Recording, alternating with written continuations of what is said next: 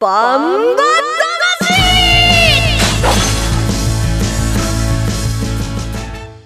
ジャガバンバ魂。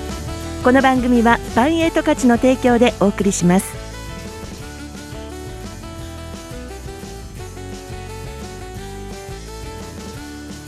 こんにちは杉山悦子です。ここからの30分ジャガバンバ魂にお付き合いください。バンバ魂は世界に一つだけの競馬唯一帯広競馬場で開催されている万栄競馬の楽しさをお伝えする番組です。令和2年度の開催が終了しまして令和3年度今シーズンは今月の23日に開幕です、えーこの期間は昨シーズンを振り返りながらの準備期間と言えるでしょうかね。何を準備するかというとやっぱりそれは馬券を当てる準備です。馬券を当てるためにはこの方です。解説と予想の高知毎日新聞社営業局企画事業部の桜井陽介さんです。どうもこんにちは。こんにちえは、ー、先週開催がなかっただけで、すでに馬券禁断症状の桜井です。今週もよろしくお願いします。危ない症状だな。はい 禁断症状だからお腹鳴ってたの。なんかさっきからお腹鳴ってんですよね、そして持ち前の探求心発揮で的中を狙うジャガの馬女 DJ 小西シータちゃんです。こんにちは小西シータです。令和3年度の開催こそはプラス収支で終えたいなと思っております。早い。長いね。今あれ次回はあれですか？一年またでやるんですか？そうですよね。一年ですよね、はい。さうーんともう初日からはい。はい。し万益年まで。はい。はい。すごいな。うん。負けがかさむとちょっと大変ですね。それはね。恥ずかしい数字が出ちゃうかもしれないね。そう言いながら自信ある顔してるんだよ、本当に、ねバンバ魂が始まったのが1月からでもう3ヶ月はい。の間の収支だったんですけど、うんうん。今度開幕したら長丁場はい。になりますよね、どんな私たちの馬券ドラマがあるでしょうか1月2日からバンバ魂が始まりまして万栄デビューしたシータちゃんね。はい。一番印象に残っているレースってありますかね、やはり3月21日のうん。万栄記念北勝勝泣いたもんね泣きました阿部ジョッキーの男泣きで小西も男泣きしましたですよね、はい。じゃあもう一回泣いちゃおうかな。それではコマーシャルの後はシータちゃんの一番のレースだったという万栄記念を振り返りそして優勝した北勝マッセルに騎乗した阿部武富騎手のインタビューをお送りします。1トンを超える馬900キロの重り200メートルの戦い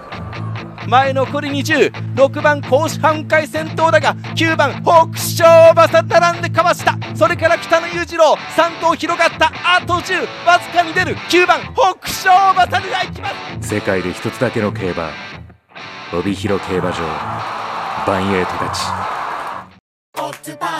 ザキヤマ楽しむ投稿見てみたい。はい。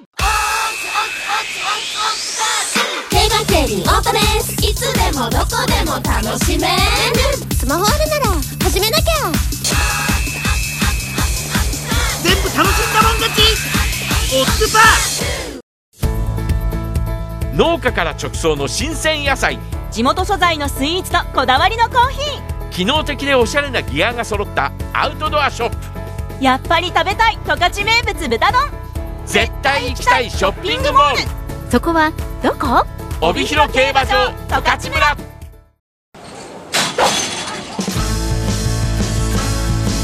バンそれでは3月21日日曜日に開催されました万栄競馬の最高峰レース第53回万栄記念。勝ったのは2番人気の北勝勝でした。このレースで引退の俺の心人気が本当に集まりました1番人気だったわけなんですが結果は4着となりました。桜井さんこれやっぱり天気とかも大きな影響ありましたねそうですね。あの16年ぶりの雪の開催になりましたよね。うんやはりソリが滑っていましたし、まあ、結果ね、決着タイムも見たも分かるように、えー普段の万円記念とちょっと違う一味違ったレースになりましたよね。うん一味ってどういう意味で一味違ったなと思いますうん、か、万円記念らしくないスピードレースになったと。ですよね、まあ、シータちゃん初めてだったから、はい。まあ、雰囲気はね全然違うんだけれどもうん。レース自体は本当は万円記念っていうのはねタイム時間的にも4分後半そう。ですね。ですもんね。やはりあの馬場がね重いとなかなかその重さのね、同じ1トンでも重いのと軽いのとでは全然やっぱり負担が変わってくるんで、今回はまああのスピードある馬には本当にいい展開になったのかなと逆に力持ち、力自慢の馬たちには苦しいというか、展開が向かなかったかなというレースがありましたね。甲州ハウン会とかまあ、俺の心でしょうね、やはりね。はい。やはり俺の心にとっては、その、まあ、鈴木ね、ケースジョッキーもその後のインタビューありましたけども、雪が邪魔余計だったと。ねえ。明暗を分けましたね。はい。いや私はあの昨年のレースは映像で見たんですけど、本当になんかこうずずりずりみたいな感じでこう馬もたくさん休憩挟んで、最後にこう入った入ったやっと行きましたみたいな感じだったんですけど、ね、だって、あの障害がやっぱりよいしょよいしょであの第二障害のところにたくさん人が集まって、うん、みんなでもうよいしょよいしょがすっごいかかってからようやく、はい、で降りてから止まって止まって止まってなんだけどもね。まああの降りてから止まる馬が今回あんまりいなかったですよね。ね。はい、ああ行った。ね、なんかトゥルーっていう感じで、はい、まあそれでもと言っても1トンよ。そうですね。ね。やっぱしあの雪降っても1トンは1トンだし重いし、あの安倍ジョッキーもこの後インタビューで出てくると思うんですけども、やっぱあの1トンの重さっていうのは十分感じてたと思うのでこのレースはね。はい。桜井さんもあのインタビューでいっぱい聞きたかったと思うんですけど、はい、番組の都合上ちょっと編集をして短めなんですけれども、えー、あの万栄記念の後ですね。3月24日に桜井さん電話インタビューをしました。万栄記念の北昇マッスルに騎乗しました安倍武富騎手のインタビューをお聞きください。じゃあ改めましてあの万栄記念制覇と初のリーグ獲得おめでとうございました。あありがとうございます。はい。まずはねこれ聞かないといけないんですけども、はい、えーと、優勝インタビューでのあの男泣きですよね、まあ、本当に感動しました、えあの時の心境をちょっと教えていただけますか？うんなんていうかまああの年数かかったんで、うん、やっと取れたっちゅうあなんか嬉しさが今までの苦労がなんかいろいろあったんで、まあ、そういうことがなんか込み上げてきたって感じかな。私あのパドックの横で取材してたんですけども、はい、あの一緒にいたねあの小西シータって DJ がねもう大泣きしてました。もらい泣きしてました、はい、あ最後坂本先生ももらい泣きしてましたよね。ああみたいです。はいでまああの安倍さん今回ねあのー、万記念ということでなんといっても頑張った北勝勝のお話を聞きたいんですけども、はい。えー、安倍ジョッキーから見て当日の勝の状態はいかがでしたか？そうですね、まあ今年はね、去年より、まあ、調子も上がってたし、まあ、気分が去年より上向いてたと思うんですけど。うんうんあそうですか、あのーうん、パドックで見て、間近で見てたんですけど、やはり馬体が雄大だし、うん、もう毛面もピカピカでしたし、本当、調子よく見せ、うん、見えたんですけどもね、うん。まあ、去年はね、まあ、連勝記録かかってたんで、はい、まあ、レースもちょっとぼいっきりみたいなところはあったんですけど、はい。今年はね、もうそれがなかったんで、まあ、うんまあ、馬にあんまり無理をかけずに、いつもレースしてたんで、その辺がやっぱり気持ち的にも良かったんじゃないかなと思いますけど。まあ、しっかりローテーションも組めたってとこですかね。そうですね、はい。最大の勝因は何だと思われますか？やっぱり障害ですかね。はい、早かったですね、今回はね。うん、うん、で理想の位置取りだったんじゃないですか？そうですね、まあ、去年はまあ障害膝折ったりしたので、今年はすんなり超えたし、はい、まあ、道中もね、そんな嫌がらず、気分よく行ってたんで、はいうん、まあ、位置取り的には、まあ、ちょうど俺の心も隣だったんで、はい、まあ、マークもしやすかったし、うん、まあ、十分息入れながら、まあ、2障害まで行けたんで、それが良かったかなと思いますけど。ああなってしまうと、もう北勝勝のももんですよね。もう用意どんなっちゃったら、北勝勝一番強いですもんね。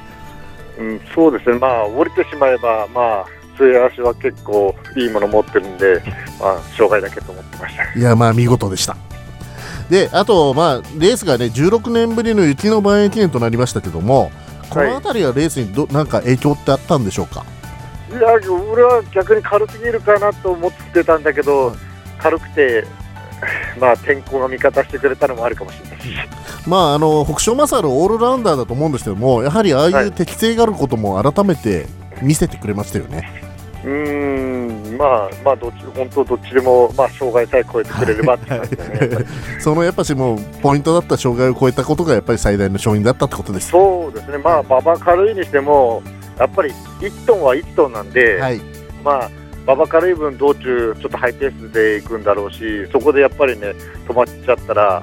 まあ、返事重たくなったりもする時もあるんで、やっぱり障害、はい、まあ、ポイントだったと思いますけど。まあでも、安倍さん、ずっともうね、しっかり手塩にかけてね、あの攻め馬からやってらっしゃいましたから、それが実って、本当よかったですね。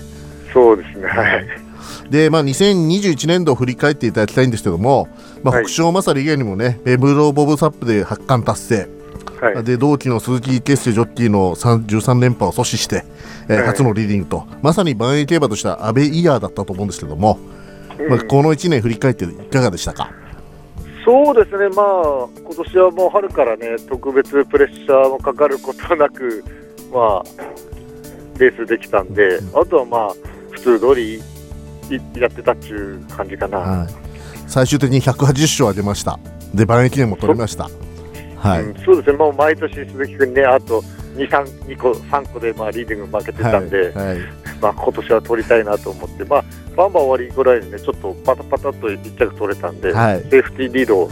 できたんで、まあそれが良かったいや本当、最後もうね、本当、安倍さん一色になっちゃいましたね。で、あのー、まあ、今後なんですけども、まあ、俺の心とか甲州藩委員、えー、運会が引退しまして、えー、2021年度は北勝勝が王者としてね、えー、今度は受けて立つ立場になると思います。であと、まあ、メムロボブサップがね、えー、コバの重賞ロードにね今度はもう本格参戦となると思うんですけども、えー、どんな1年にしたいですか、4月からは。そうですね、まあ、ぼちぼちから、まあ、今度ね、メムロボブサップとね、北勝勝がね、同じレースで走らないといけなくなるんで、はい、まあ、その辺も考えながら、まあ、レースをしていこうかなと思いますけど。そうその質問をしようと思ってたんです。もしね、あのー、戦う時どっち乗りたいですか？うんそこが大変なところですよね。もう倍きれいに取ったんでもうマサルも投げるわけにもいかず。体が交代で休ませてもらおうかなと思って。体が2つ欲しいところですね。そうです、じゃああの最後にあの、まあ、バンキまあ、改めて振り返ってあのリスナーの皆さんかなりもう今この「バンバ魂」皆さん聞いてくださってるんですけどもリスナーの皆さんに安倍安倍ジョッキーから一言いただけますか？そうですね。まあみんなの応援のおかげで今年リーグ取れたし万駅伝も取れたんでまた春から応援してもらいたいなと思いますけどね来年は200勝ぐらいいきますか？まあ、できればしたいんですけど、なかなかそうは簡単にいかないと思うんで、まあ、まあ、少しでも多く、はいまあ、勝ち星を挙げれたらなと思いますけど、はいあのー、もう万円を代表する2頭をね、おテーマということで、もう今後も注目していきたいと思いますんで、よろしくお願いいたします。はい、ありがとうございました。ありがとうございました。はい北勝勝に騎乗しました。安倍武富騎手のインタビューをお聞きいただきました。桜井さんあの電話で、ね、話したのはもっと長かったと思うんですけどね、はい、短く編集しましたけど、どうでした、全体的に、まあ、印象としては、やはり去年との違い、うん、去年は北勝勝も31連勝、連勝記録がかかってたんで、一戦一戦が勝負だったと思うんです。うん、なので、万円記念ではちょっとね、ピークではなかったかなと正直そう思ったんですよ。そういうあの安倍ジョッキーからのコメントも聞かれたと思うんですけども、うんうん、今年はもうしっかりねローテーション決めてもうここを目標に戦ったっていうのがねひしひしと伝わってきましたよね、うん、私の大泣きをばらされていたとは。これ言わなきゃいけないなと思って。そうですか。まああのレースの後に勝ち前の新聞紙面でも本当たくさん記事がありましてねいろんな書き方もあったんですけれども同期でデビューした鈴木圭介騎手とやっぱりこうライバルっていう感じで見られてますよね。そうですね。ここ2、3年もずっと、ね、あのリーディング争ってきて、うん、少しの差で負けてきたんですよね、うん、それでこの13連覇阻止して今年。そうですね。でもう180年間180勝上げて、うん、えー、バンキも取ってと、うん、もう本当に安倍イヤーだったと思うんで。あの全く鈴木、まあ、何でもね鈴木の騎手と比べられちゃうと思うんですけどタイプが違うんですよね。そうですね。ね。もう花があってデビューした時からもういい馬に乗ってじゃんじゃん勝ってすごく華やか華やかできて阿部武富騎手は本当に地道、うん、勝ち前に書いてあったんですけどね、不屈の馬不屈の騎手なんていう言葉をね、そうですね。一時期ちょっと場合が低迷してた時はね、もうやめジョッキやめようかなんて話もありましたから、そこからね見事にね本当体感ですよね。はい。地道に地道にやったところで最高峰レースを勝ったという阿部武富騎手のインタビューをお聞きいただいたわけなんですがまたこれだけいい成績上げてもう次のシーズンも楽しみですよね。そうですね。来年は200勝ぐらい狙いたいって言ってるんで。あ、そうです。はい、そんなこと言ってました。ましたんで、うんうんうん、あの期待したいですね。すねもう安倍ジョッキーが出たらベタ返しするぐらいで。シータちゃんそうしなきゃ私はそうします。はい。メムロボブサップとのねコンビも。そうですね。さい、うん、多分聞いてると思うあのメムロボブサップと北勝勝どっち乗りたいって聞いた、うん、聞きましたけども。うん、はい。どっち乗るでしょうかね。そういうところちょっと意地悪な見方だけれども やっぱりバレエファンとしてはそういうところも気になっちゃったりするんですよね。シータちゃん的には？はいインタビューで、うん、この安倍ジョッキーの人人柄というか。そうですね、はい、あのインタビューにすべてが出てた感じがしますね。あの辛抱強い方なんだなって、うん、あれがね、きっとファンがまた増えましたね。さあ櫻井さん、はい、もうこの1年を振り返って、どんなレースが印象的でしたか、まあ、今ねさっきメモロボブサップの話が出たんで、うん、メモロボブサップはあの、ね、8冠目取った、あのレースよりも実は2月15日のスピードスター賞全部あの、ね、490キロ背負って、はい、青のブラックとね、はい、もう一騎打ちマッチレースになったんですよね。しかも雪が降ってて44秒2で決まったと。全く障害も止まらなかったと。あのレースは僕すごい強烈に印象残っていて、はい、100万ぐらい入れたかったんですよね。ちょっとちょっと100万ないんで。すごい強烈な印象ってこれ勝ったからそういうんだよね。硬かったの180まあうまく本当？なんかねすごいな。まあ私はやっぱりあのいろいろありましたけれども、うん、最後1年を締めくくる点で万栄記念もそうですけど、うん、その前の日の入れ値記念、うん、入れ値記念はあの菊池和樹騎手のこともありましてね、そこもまたあの盛り上げて万栄記念につないだ前日、入れ値記念はもちろん立派な BG G1 レースですけれどもやっぱりそれはすごかったなと思うんですね。ということで次はですねコマーシャルの後は入れない記念を振り返りたいと思います。オーシャンウィーナーに騎乗した菊池和樹騎手のインタビューもお聞きいただきます。1トンを超える馬900キロの重り200メートルの戦い。前残り206番甲子半回先頭だが9番北勝馬さ並んでかわした。それから北野裕次郎3頭広がったあと10わずかに出る9番北勝馬さにがいきます。世界で一つだけの競馬帯広競馬場バンエイトたち。ザキヤマ楽しむとこ見てみたい。はい。競馬競輪オートレースいつでもどこでも楽しめる。スマホあるなら始めなきゃ。全部楽しんだもん勝ち。オッズパー農家から直送の新鮮野菜。地元素材のスイーツとこだわりのコーヒー。機能的でおしゃれなギアが揃ったアウトドアショップ。やっぱり食べたい十勝名物豚丼。絶対行きたいショッピングモール。そこはどこ？帯広競馬場十勝村。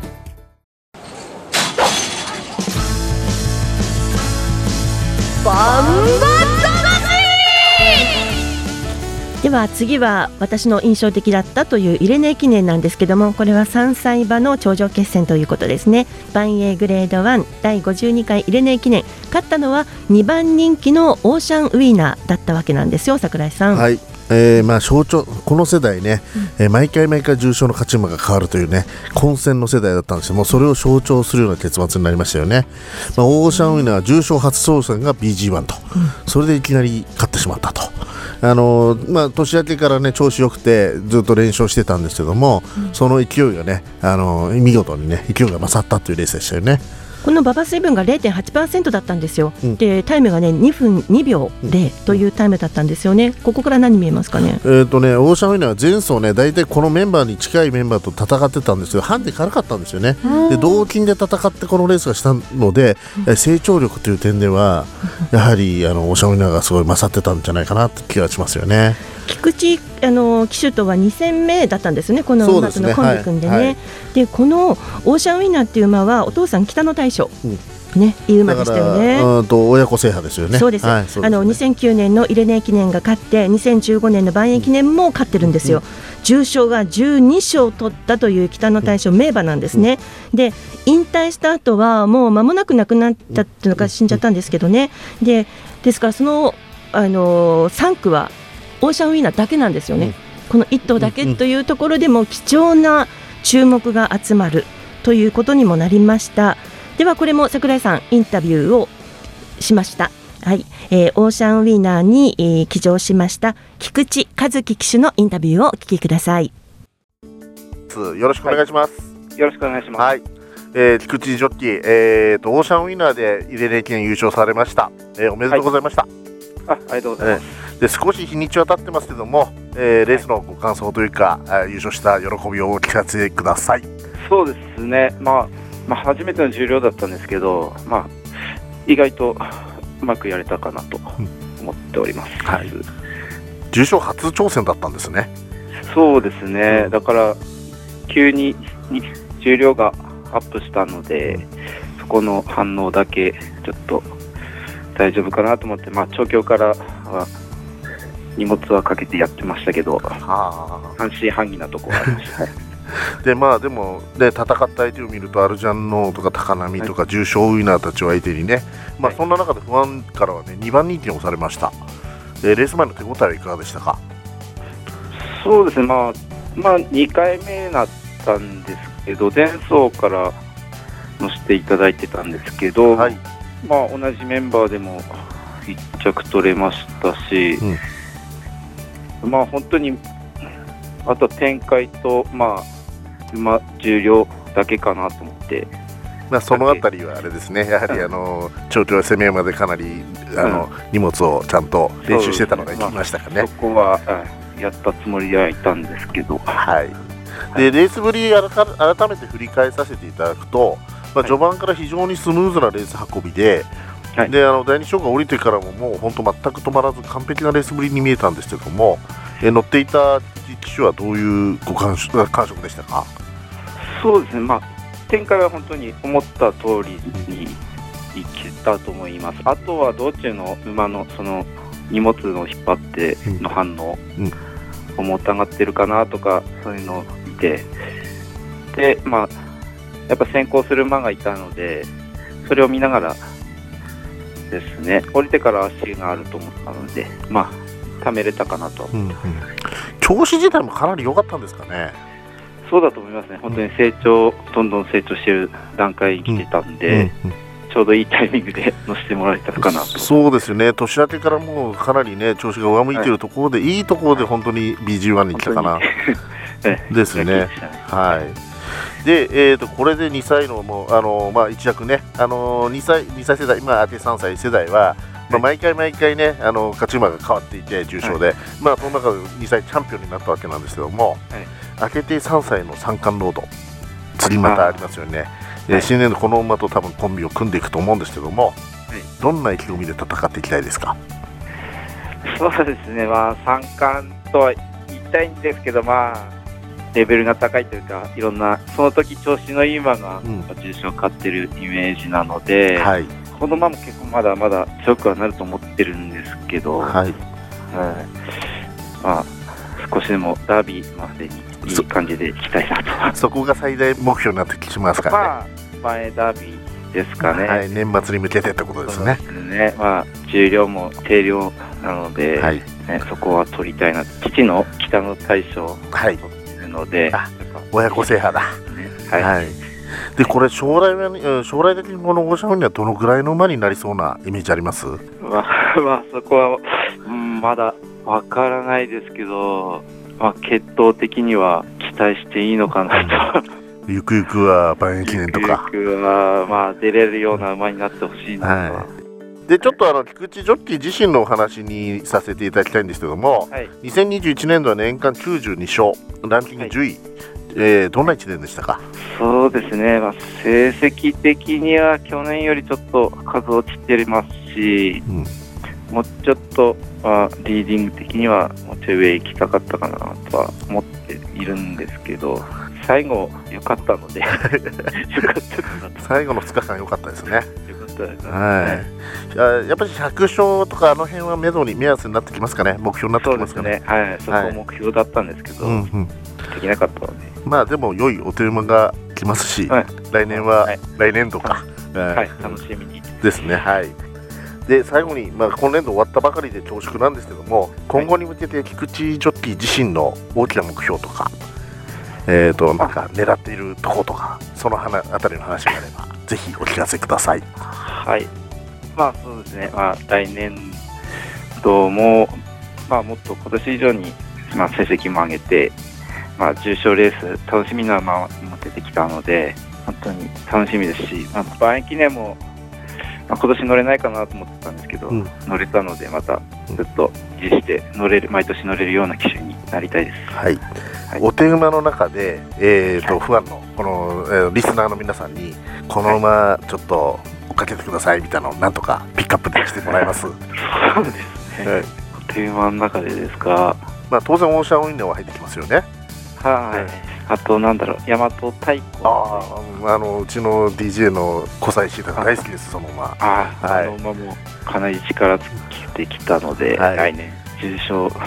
っと楽しみかなと考えて千馬ですけどねあのしっかり馬もしっかりしてる馬でねあの期待度ありますよね、だからちょっとうん。まあ来年また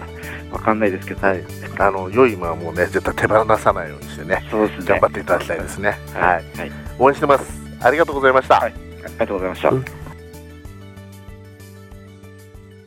えー、オーシャンウィナー騎乗の菊池和樹騎手のインタビューをお聞きいただきました。桜井さんどんな印象でした？そうですね。やはりあのかなり自信持ってたような印象かな、うん、あの実はまああのね相手は結構強かったんですけども菊池ジョッキもそれなりに手応えを感じていたようですしあとやはり今回ねあの来年に向けてねいい馬持ったなっていうそういうあの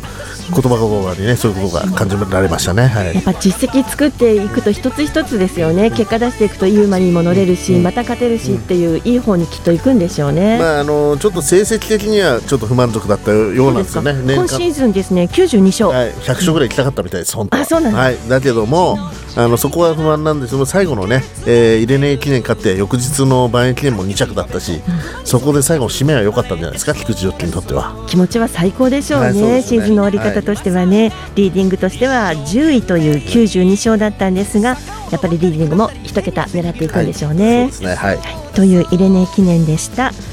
番組では皆さんからのご意見ご質問を募集しています。万英競馬の疑問何でも結構ですいただいたご意見ご質問は番組内でご紹介させていただきます。メールでお寄せください。ジャガアットマークジャガドット FM ジャガは JAGA です。ジャガアットマークジャガドット FM までお送りください。お待ちしています。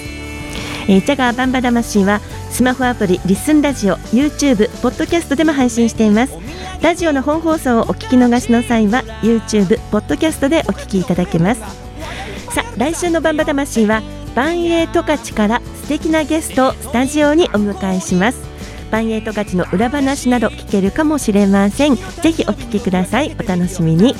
それではまた来週の土曜日午後3時30分にお会いしましょう。ジャガバンバ魂お相手は杉山悦子と桜井陽介。小西シータでした。また来週です。この番組はバンエイト価値の提供でお送りしました